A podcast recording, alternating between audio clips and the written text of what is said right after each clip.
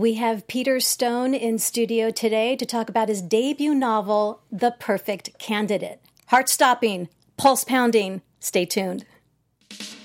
This is Book Circle Online, featuring in depth discussion, insight, news, and commentary on all the world's leading book titles and their authors. And now, Book Circle Online.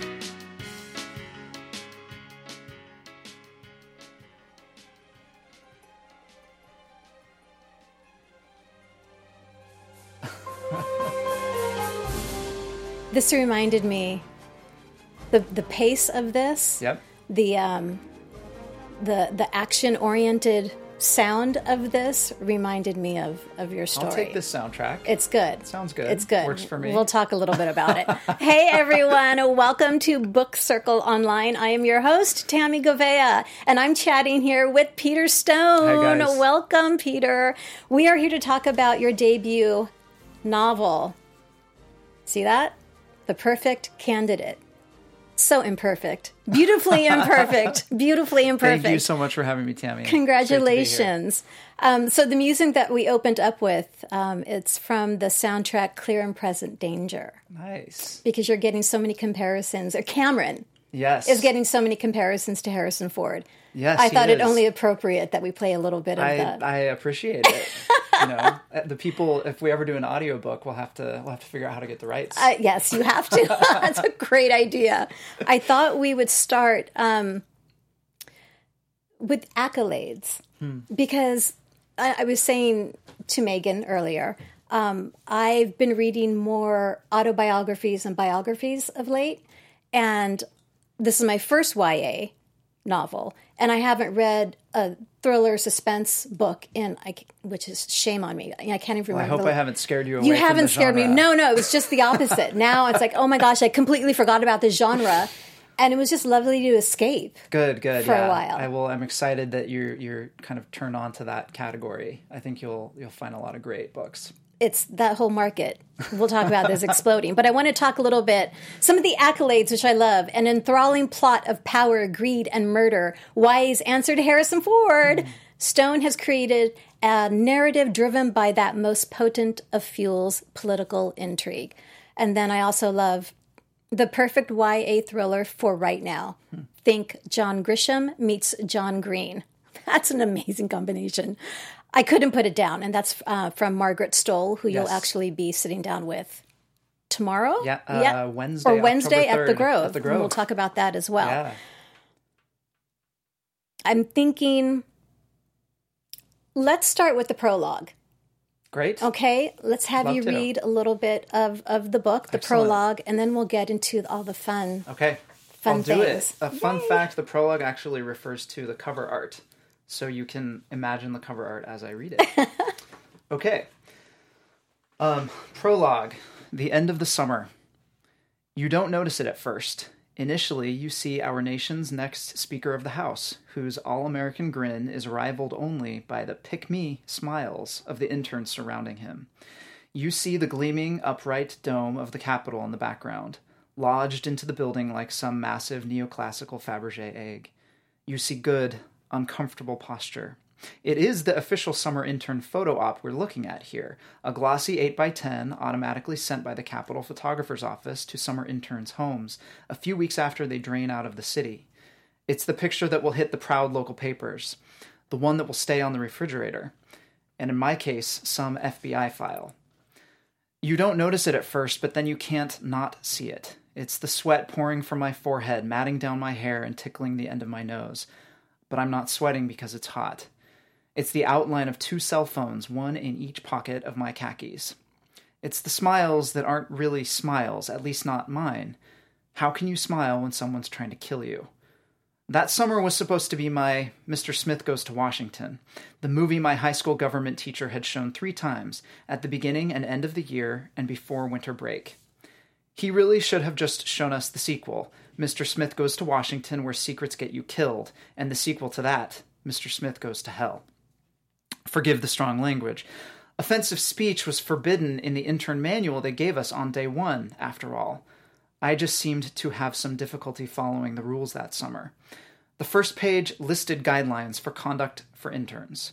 Number one, no offensive speech. Number two, don't talk to strangers. Example given press. Report suspicious individuals to the intern supervisor.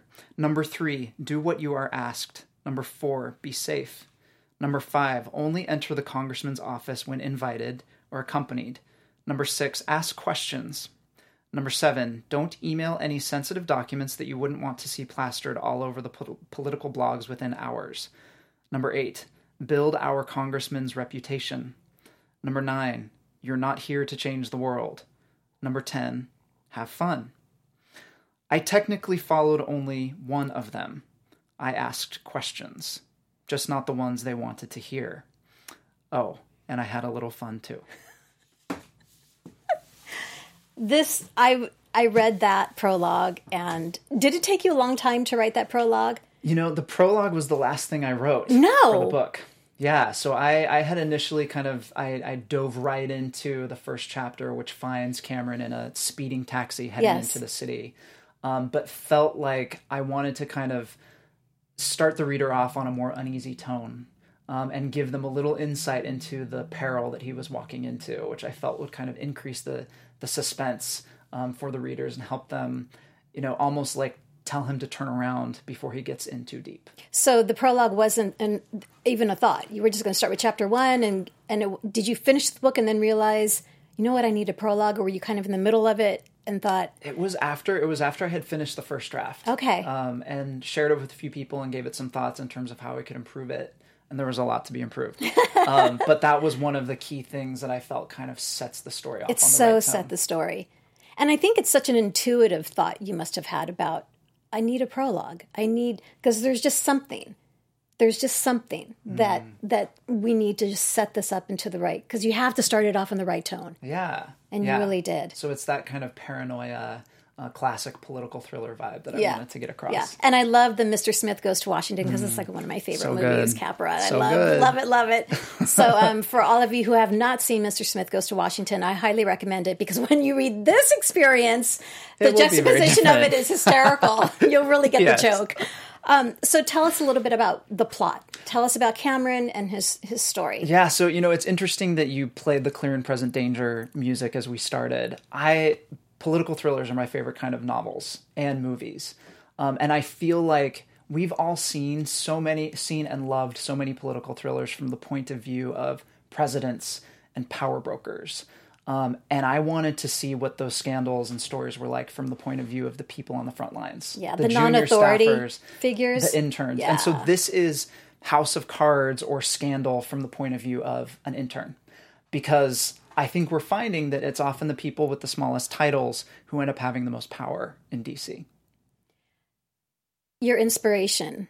You know, it's amazing. Writers are an amazing breed. Um, inspiration comes from so many things. It comes from people, it comes from experiences. Your source of inspiration, talk a little bit about what spurred you to write this story. Yeah, you know, I I've always loved the genre and whether it's, you know, John Grisham or Tom Clancy or even YA authors like Margaret Stohl, John Green, Karen M. McManus. I like I've I've loved the genre and people who have written in thrillers and, and YA. Um, I never envisioned myself as a writer.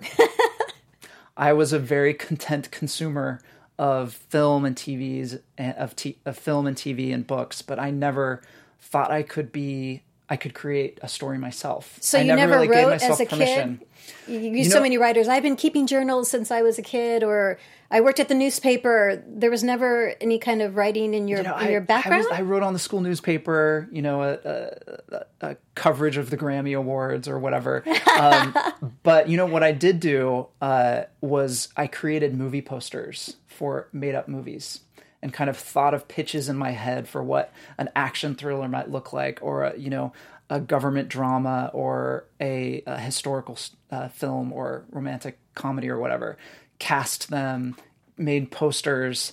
Um, which is connected to actually what my day job is now, oddly enough. But I never wrote the stories down. so you had the stories in your mind, Yes. and the translation of the stories turned into It was more posters. visual. I was like doing marketing Yeah. campaigns as an eight year old. Um, and so I never I never thought that this could be something I could write until uh, oddly enough my wedding day. Um, and So you have your wife to thank for so this. I have my wife to thank. She she was and continues to be my greatest muse. Um, but we're at we're at kind of we're at the wedding, and I give a speech, and my wife gives a speech, and afterward, you know, at weddings, how usually you end up knowing half the crowd, and and then on the other side, you don't know as many like, "Who people. are you?" Yeah. So a, a woman came up to me and was very complimentary and about uh, my vows, and asked me, "Are you a writer?" And I answered her, and I said, "I write emails for work." You know, the extent of it. and she was like, I think you have a book in you. And I was like, I think you have a few really good drinks in you, you know? um, so, so I was flattered, but I didn't take it seriously. Later find out that, uh, she was New York Times bestselling author Margaret Stohl. Oh my gosh. Um, which made me, you know, take the, the suggestion a little more seriously and myself a little more seriously. And, um, so after a couple of nudges, I don't know why she kept tracking me down.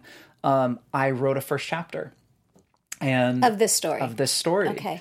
And shared it with her and she was encouraging and so I, you know, wrote another one and another one and and had a draft within about 4 or 5 months. Did you start with the beginning, middle, and end, or are you are you the kind of writer that starts off with the I got the beginning, Yeah. not sure what the middle is, and I got the ending. Oh man, I I wish I could be, you know, they call them pantsers, people who write it by the seat of their pants. I wish I could be that, but I certainly wasn't. And I and I realized that I that I don't think I'm that kind of writer when I wrote the first chapter because I just saw it's an overused cliche, but it was like a can of worms and all these plot threads just kind of went everywhere and I saw them which was exciting but kind of scary to me. Yeah. Cuz exciting because I saw the potential in the idea, but scary because I didn't know how to wrangle them all together. Because with this kind of genre, there's there's so many subplots going on, Right. and it's it's that that fear. I would think of how am I going to tie everything together? so I felt it big time. And so I realized after writing the first chapter, I needed to pause and kind of think through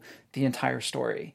Um, and so I plotted all, I mapped out the characters, the plot, the, the beats of the story, and I knew how it was going to end. Okay, Um, and then with that in mind, I started writing chapter by chapter. But that's where the, um, for me, the magic of, of writing comes into play because I had this plan and I knew where I wanted these characters to go. Um, and this is going to sound so precious and awful, but it's true. like sometimes the characters take you where they want to go. Oh, absolutely. And you can't decide. And there are ideas that are very different than what you had planned that are much better than you had what you had planned. And so you go with it. And it's not efficient and it's not convenient, but it's really exciting. And so it's really fun. when you have that feeling, is a kind of an investigative, like I don't know where this is going, but I think this is the way it needs to go. Oh, okay, yeah. let's explore it. Yeah, totally. then- And, it's like, and there were times, um, you know, where I was writing some of these scenes, and I usually write quite late at night after you know the kids have had beth, uh, bad time. Uh, sorry, bad time, bath time and bedtime, um, and doing the dishes, and you know, nine or ten p.m. rolls around, and that's usually when I will start to write. Um, the house is quiet and dark, and and some of these more intense Mm. scenes. Um, I started freaking myself out as I wrote Ah, them that's a good sign. because you have to go Oh, yes. into the the headspace of the character and All the book little is creaks in the house. yeah and the book is written in in first person um and so i uh, you know it was a it was kind of reliving the city with a much more sinister angle than i had personally it's dark. It, you know, even Yes. even even during the daylight time in this story, there's there's a darkness. well it that- gets it gets darker as the story proceeds which i think kind of mirrors cameron's feelings about the city Yeah. where he comes to washington d.c as an idealist um expecting and hoping the be- for the best um and slowly the city betrays him um, and the people around him, he doesn't know who he can trust. And so it does start to feel a little kind of claustrophobic and, and paranoid. Why did you choose first person? It just came naturally to me. Okay. It- it- again, I, um, to me, that felt like the best way to tell this story. I also feel like for it, kind of helps to increase the suspense because you don't know what's going on. You're going not in the heads of everybody else. Exactly. Right. And so you so the things he experiences and the people he talks to, he doesn't know what their motives are or what their backstories are, which I think lends itself to to an interesting kind of suspense in the story. um, it's not easy to write in first person. You know, it's the first book I've ever written, so it's all I know. I, I've just finished a second draft of um, a, a first draft of a second book. Okay. Um, where I wrote in third person, um, which was a, a, totally different kind of challenge. Um, but I, I mean, I, I really enjoyed writing in first person, and also it, it felt appropriate because his experiences are really tied to my own um, as an intern in Washington D.C. Speak about that. Yeah, so the um the so I was always quite politically involved as a, a child and a teenager, whether it was you know hanging out, uh, hanging voter registration things on people's doorknobs, door to door, or even running for student council in high school, um, or you know being on the political campaign for my congressman who was Gary Condit, um, who was a you know highly revered, successful congressman for my um, district for seven terms. Um, and so he was a hero of mine um, and of many people in the in the city. And What was it about him that made him so heroic for you? oh, you know, it was. I think he he came off and he was so down to earth and relatable. Um, and the part of California that I'm from is not Hollywood and not Silicon Valley. It is, you know, my high school was surrounded by orchards, um, and it is kind of salt of the earth people, um, which is a. I'm so grateful that I got to grow up there. Um, Have those even though. Cameron bags on the city in the book, but he learns his lesson. every 18 year old begs on wherever they grew up. Exactly. um, so so anyway, he uh, totally relatable, and and another thing that was pretty impressive is uh, the district that I grew up in was predominantly Republican, but he was a Democratic candidate, and so he- had a way of he had kind of a centrist approach that was very even handed and not too influenced by either party, um, which I think was really inspiring and and caused a lot of confidence in, in the people he represented. So, um, my dream was to always go to Washington, D.C., get out of my small town, experience a big city. And I had the opportunity to the summer after I graduated from high school. So, a few days after I got my diploma and crossed the stage, I was crossing the country. Oh my gosh. Had you Um, been away from home that Not never that long before. Okay. I mean, maybe for like weeks at a time or visiting people, but never that long and never that far. Right. Um, so I got my, you know, duffel bag. Didn't it didn't even have a roller bag, and you know, dragged it up the stairs into into some apartment building in Alexandria, Virginia. smelled the the scents of like five different international cuisines as I was walking down the hall, and then went into my apartment, um, which is all incredibly exciting and exotic for a you know someone coming out of high school, particularly from a, a relatively small town yeah. So tr- and truly like a an amazing experience for me um, that really changed my life my expectations for myself my realization of what could be possible in life um, and it it made washington d.c my my favorite city in the country to this day which i think comes out comes out in Because the you've book traveled. I yeah, Yeah. you know, but in terms of American cities, I don't think it gets better, um, and I think that comes out in the book, um, where it's it's almost like the city is a character in and of itself. It is a kind of love story. yes, You know, his relationship with the city. yeah, Um, good, bad, you know, ugly, what have you. There, there is, there's a connection yeah. that he has with it. Well, I'm glad that came out for you because it, it, you know, I I feel so deeply for that city and the restaurants and the smells and the feeling of the summer. Um, and the sound of your footsteps as you walk down the hallways and in the congressional buildings, it's amazing.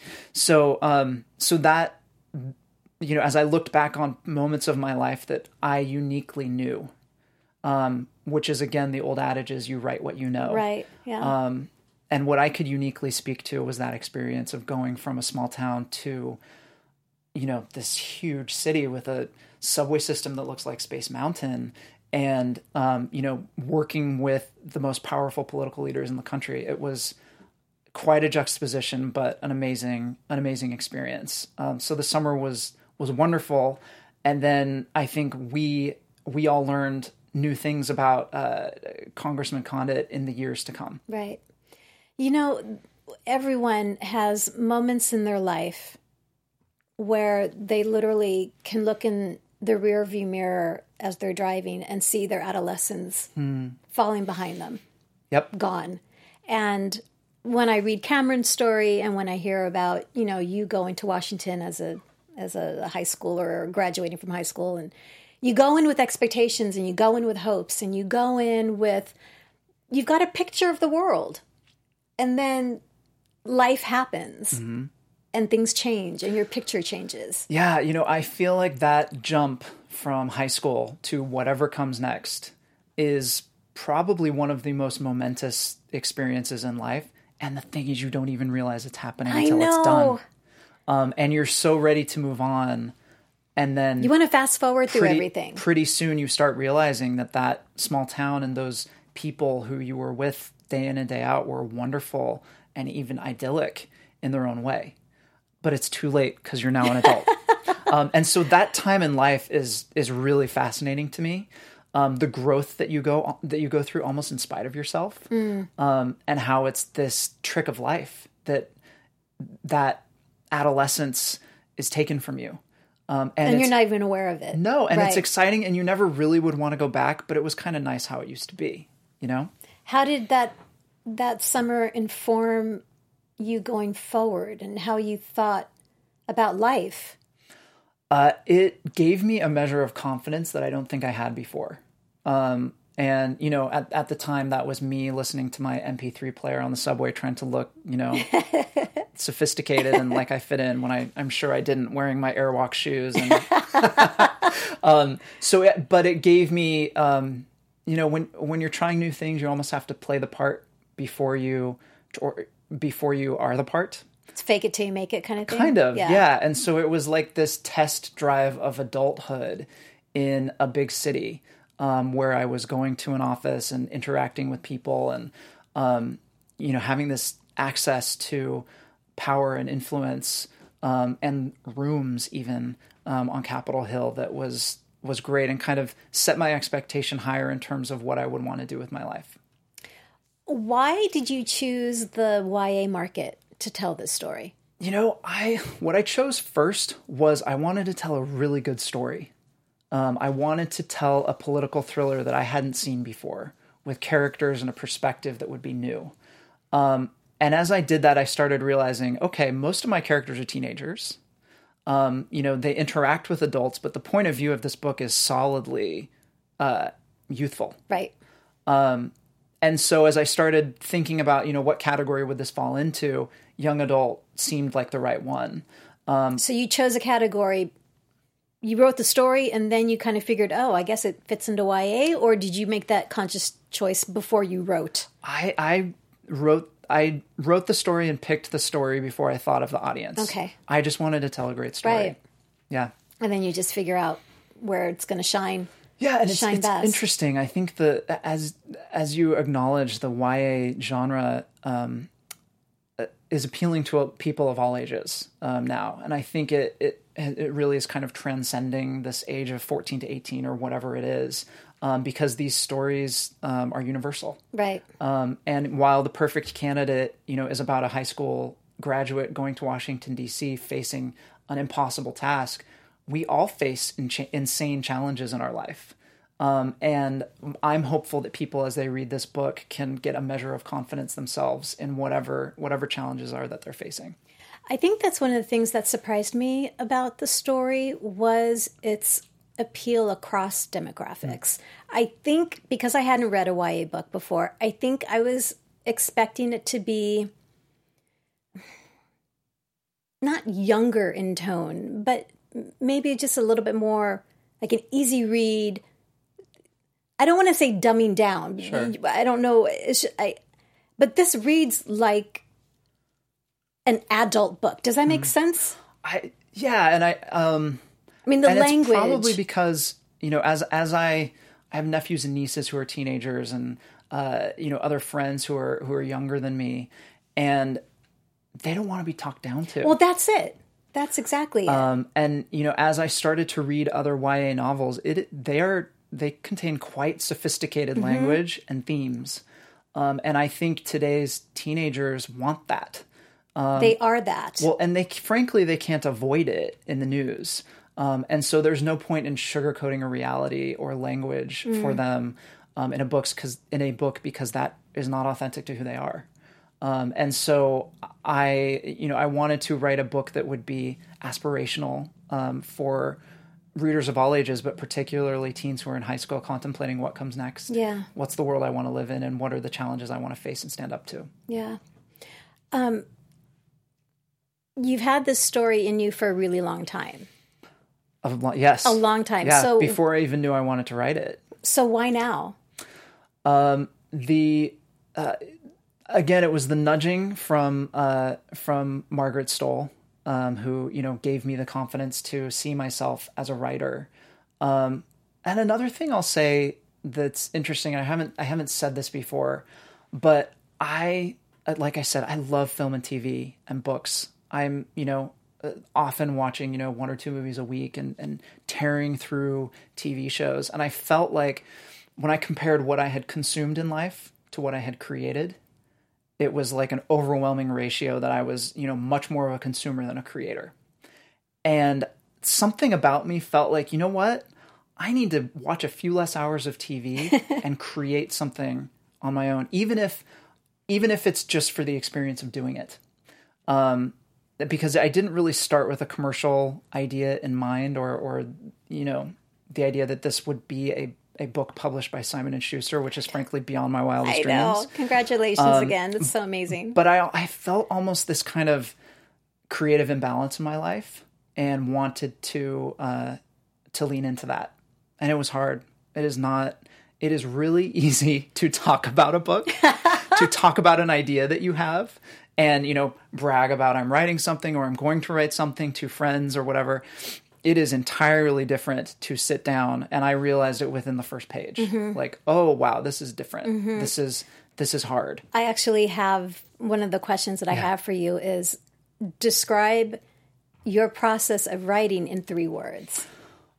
Because it's such a personal experience. Um let's see. Terror jump and magic. Ooh, those are good in that order. um, and given your visual background, those are very strong visual words. Hmm.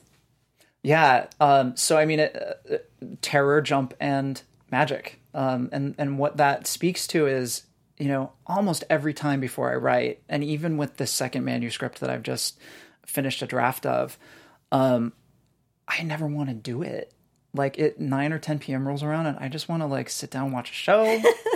I want to like go to bed. Um, and I think of every possible excuse, and and uh, there are a lot of things that seem more attractive by comparison to writing, whether it's doing the dishes or picking up toys. Absolutely. Um, and so, and the reason is because I think I there's this inherent insecurity in creativity that I had not encountered before. Um, the unknown, or you know, have I run out of words? All of the negative voices start coming out in your head, saying like, "Who do you think you are?" Like what makes you the person who can write a book you know? And the, the negative voices are pretty convincing. Um, and so it is this moment of like defying that um, fear and sitting down which leads me to the second word which is jump. Mm. um, because it always is a jump. And i feel like you know i have a general idea of what i want to write in a story but i don't know what the first sentence is going to be and then i just start writing it. Um, so it's this leap of faith that's inherent every time I, I sit down to write and then the last word is magic, um, because uh, you almost every time I jump, I land somewhere, and you know the stepping stone isn't always firm, but it's almost always there. And then there's another one, and those are words which turn into paragraphs, which turn into pages and chapters, um, and that is like a a truly special magical experience for me. And I know for those of you who are watching and listening, that sounds horribly cheesy, but there's really no other way for me to describe it. Um, and that's what keeps me up until the wee hours, mm. um, writing and exploring. And that's what keeps me writing when I'm on page 43 and I'm trying to decide what a teenager is going to say to another teenager.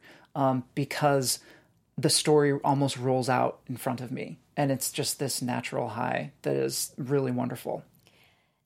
Cameron's voice, I mean, he's, he's a he's a complex guy. You know, he's he's courageous and yet you can see you can see the fear and he allows himself to feel the fear. Um, he's smart and intelligent and then he says something or he does something and you're why how could hmm. you have just said that? How could you have just done that? Like, yeah. Um, his voice is very distinctive. Is how similar is your voice to Cameron's? I think it's probably pretty similar. Is it? Yes. Um, just in terms of the way that he sees the world and the um, the observations that he has. I mean, my my style is informed by a lot of different sources. Um, uh, everything from you know Christopher Guest comedies and Amy Heckerling's Clueless script to um, the the way that John Steinbeck writes characters. Um, and I'll give a shout out to East of Eden, chapter eight, which is the description of the character Cathy Ames, which is this amazing, terrifying book within a book that to me is a masterclass in how do you write a character. And I am not comparing myself to John Steinbeck, but that uh, you know, if I'm if I'm uh, reaching toward a north star, that would be it. But all, there's also kind of a populist angle with pop culture references um, and a little more contemporary uh, approach that I, I try to incorporate. It's interesting that you brought up Steinbeck because when you were describing where you're from and just, you know, people being the salt of the earth, I immediately thought of Steinbeck. Yeah, it's you know, So you it's not too far from the Salinas Valley. Yeah. And it it's interesting. Another another thing that I was mindful to do in the book was keep Cameron's relationships with his friends and family at home, Mm. which increasingly provide a really striking foil to, you know, the new friends that he finds in Washington DC. They remind him of where he comes from and how far that he strayed. As I was reading, let's see, I started reading this on Friday. No, I started reading the book on Friday, but I knew that we were going to be having this conversation. Yeah.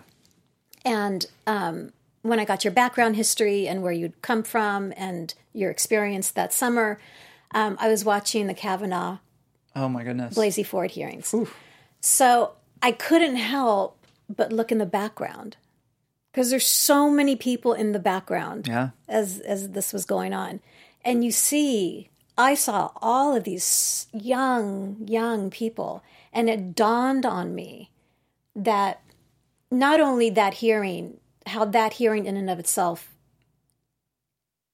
did, has, and will shape these young people Absolutely. because it was a historical moment Yep. in, in political time. Yep.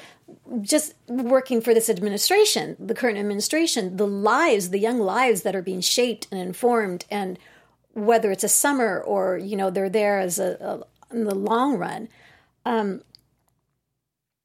it's scary and terrifying to think about what they're feeling or what they might be thinking Right. Yeah. did you have thoughts about this story and how it might impact whether they're interns or, or you know people that want to go folks that want to go into politics or thinking about going into politics it's terrifying. What's what's the big picture? Man it's it is terrifying but you know we need young people to be leaning into into government and politics more than ever. And i think what's great about this extraordinary political climate is that they are um, and we are seeing young people engage and march and rage and write and ask questions and show up in ways that we haven't before um, and i couldn't have seen that coming um, I couldn't have, you know, written a presidential character like Donald Trump even if I had tried. That's like beyond my imagination. The way in which that he is, uh, you know, acting in such an unprecedented way. It's it's fascinating and frankly would make for a, a very delicious fictional character. Um, but uh, but yeah, I think like I said, the one thing that I think we can all agree on, regardless of political persuasion, that is great that is coming out of this is a more informed and curious and active uh, youth when it comes to politics. And and I like to feel that my you know the protagonist Cameron would be right at home with them in the way that he stands up to power um, and asks questions and you know isn't perfect and makes mistakes and you know does a few things where you're like you're so stupid. Don't don't do that. But he's 18 it's realistic. It's you know? so realistic. He's 18 years old and he's trying to do his best and um and I, I feel like I said that he is, you know, that spirit is aligned with the one that we are seeing more and more um, every day. And it's interesting that you observed the the young people in the back of the of you know the C-SPAN and, and Yeah. the hearings and escorting the senators everywhere. When it comes down to it, Washington D.C. is run by people in their late twenties. Um, they are the ones, you know, largely drafting the briefs, preparing the agendas, prioritizing congressmen's schedules, uh, helping them around, and and you you see in the book as you read it that you know it's a pretty youthful population that runs the city, which is one of the things I love about Washington D.C. And frankly, like I would rather have smart, hardworking, idealistic youth setting the agenda than jaded, bitter, entangled, you know, seasoned people. Yes. Uh, in Washington D.C. So it's Washington D.C. is a city of balances and contrasts um, between young and old, and you know the powerless and, and the empowered, and uh, ideals, idealism, and corruption. It, it's just a it is a fascinating um, setting to explore, and just like the perfect backdrop for a political thriller. And speaking to the youth in Washington, you know, it reminds me of Cameron, but you know, also Lena, the other characters in your book. Their voices are very distinctive. Um, they're very flushed out, and you care about everyone, whether it's Hillary or anyone. You, Yeah. know, you care about them. Um, and when you when you talk about the political times now, having a voice, expressing that voice, is now encouraged. It's now um, embraced so much more so than it ever has been. And I remember, you know, after I finished the book and thinking, well, books in and of itself, you know, when everything started to go digital and audio and Right. it's like I need I need the tangible thing. Yes. Mm-hmm. you know, I, I'm I'm old school that way. Um, the the what are those little what's the Kindles and little Kindles, and I have one, Right. which are great for books that I don't want to actually have in my library. It's a different experience. It's a different experience. Yes. Yeah.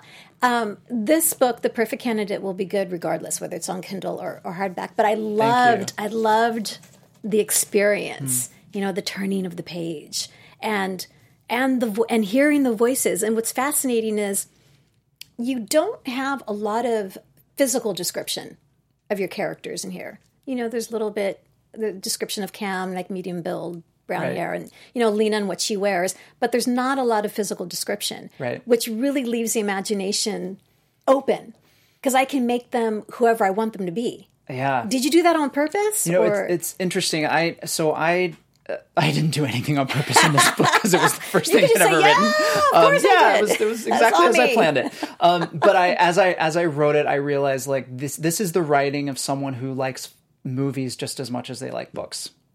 Um, because I found that as I was setting up a scene or ending a scene or describing the way that that a scene proceeded, um, it was almost like I was a director of a film. Or So I, had the- I saw the camera moving Right. throughout these environments, um, and I knew, you know, when a when a chapter opened up on a close up, um, or when a chapter opened up on kind of a, a wide angle view of of a building or a conversation. Um, and so while I, uh, you know, I had I did not set out to write a script and I didn't write a script, but I found as I looked back that I kind of wrote that way. Um, and I think when you read a script, you realize that the the writer allows for you know casting directors to cast whomever they want, but they provide you know just enough information to kind of let you put together the pieces. Um, and so that's I, I kind of if I had to describe my writing in one word, it would probably be um, cinematic, um, with more of kind of a focus on uh, action and movement um, and plot. Are you hooked? On writing, I love it and I hate it and I love it. Um, but I think for me, what it's become as I, um, you know, have a, a full time job throughout the day, Yeah. um, and have you know two very active young children, um, it's become this kind of strange source of therapy. Um, where, and that probably sounds kind of dramatic, but what it is is this opportunity for me to kind of go into this world that I am crafting with these characters that I'm getting to know, um, and uh, try to try to tell a story. And there's something very um, uh, calming and relaxing about kind of having that time to yourself to write. And it and believe me, it's a it's a luxury, and it's often that or sleep. Um, and so it's this uh, you know almost masochistic cycle. um, but I but yeah, I I love it. And like I said, I you know struggled for a while to think of a of an idea that would be interesting for a second book, which is um, unrelated to to this one. And, It is okay. and um, kind of got an idea and and uh, it flowed pretty quickly. Um, and so I'm I'm revising that right now. What do you have coming up? What's coming down the pike? Can you share anything? for the for the second Yeah, uh, story. yeah. so um, it is a separate world uh, from uh, the Perfect Candidate. Although I, I think I'm going to try to work in the city of La Grima, uh, which is Are you? Cameron's hometown. I think I may try to have that be a through line through what I write, um, just because that's kind of a, a proxy for my hometown. Um, it is a standalone YA thriller um, that the setting couldn't be more different from the halls of Washington D.C. Um, but I've really kind of tried. I've challenged myself to increase the suspense. Um, and so, like I said, writing alone at home, uh, in in the quiet dark, um, as some of these nightmares that I'm thinking of come out onto the page, um, has been a, a chilling experience um, at times. But I, um, but yeah, it's it's early stages, but I have a draft in the can and uh, and revising it right now. and I know, let's see, on Wednesday, you're going to be at Barnes and Noble. Yes, can't wait. I'll be at Barnes and Noble at the one at Grove. the Grove. It's such a great venue. I love it. I love that. I've been to so many book signings there before, and and Are never you just like, pinching yourself? never envisioned that oh I'd have gosh! one of my own. And you're going to be there with Margaret Stohl. Yes, yes. She's kind, you know, she Patron sounds saint. like your mentor. Yeah. Oh, for sure, Yeah. for sure. Like I, um, I never would have seen this uh, potential in myself were it not for kind of her her belief and, and nudging. And this is going to be again Wednesday, October third at seven p.m. Barnes and Noble Yes. at the Grove. Hope everybody Um, can make it. It's going to be a book signing, or is it going to be kind of a conversation with you and Margaret? Or So it'll be both. I think we'll we'll kick off and you know do our best to be serious talking about books and, and fail at the serious part. Um, but uh, you know she also has a, a new book out called Cats versus Robots, and which I'm also excited to to talk about. It's a middle grade um, story that is exactly what the title is, um, and so we'll be able to talk about uh, kind of her book as well, um, and just kind of writing and probably recount that experience at my wedding um, where she approached me cold, um, and then uh, book signing afterward. okay, Yeah. Um, are we going to see Cameron again? Is You know- he is he just whispering in your ear every now oh, and then? for sure. You know, I think if you uh, for people who read this book, they'll see that there, uh, you know, are likely more adventures ahead for him.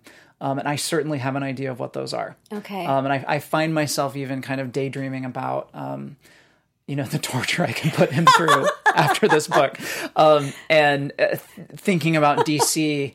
Um, and I'm finding that I, I like my version of, of Washington DC more than the real one these days. So that that works for me. Okay, so I just want to reiterate uh, The Perfect Candidate by Peter Stone. There we go.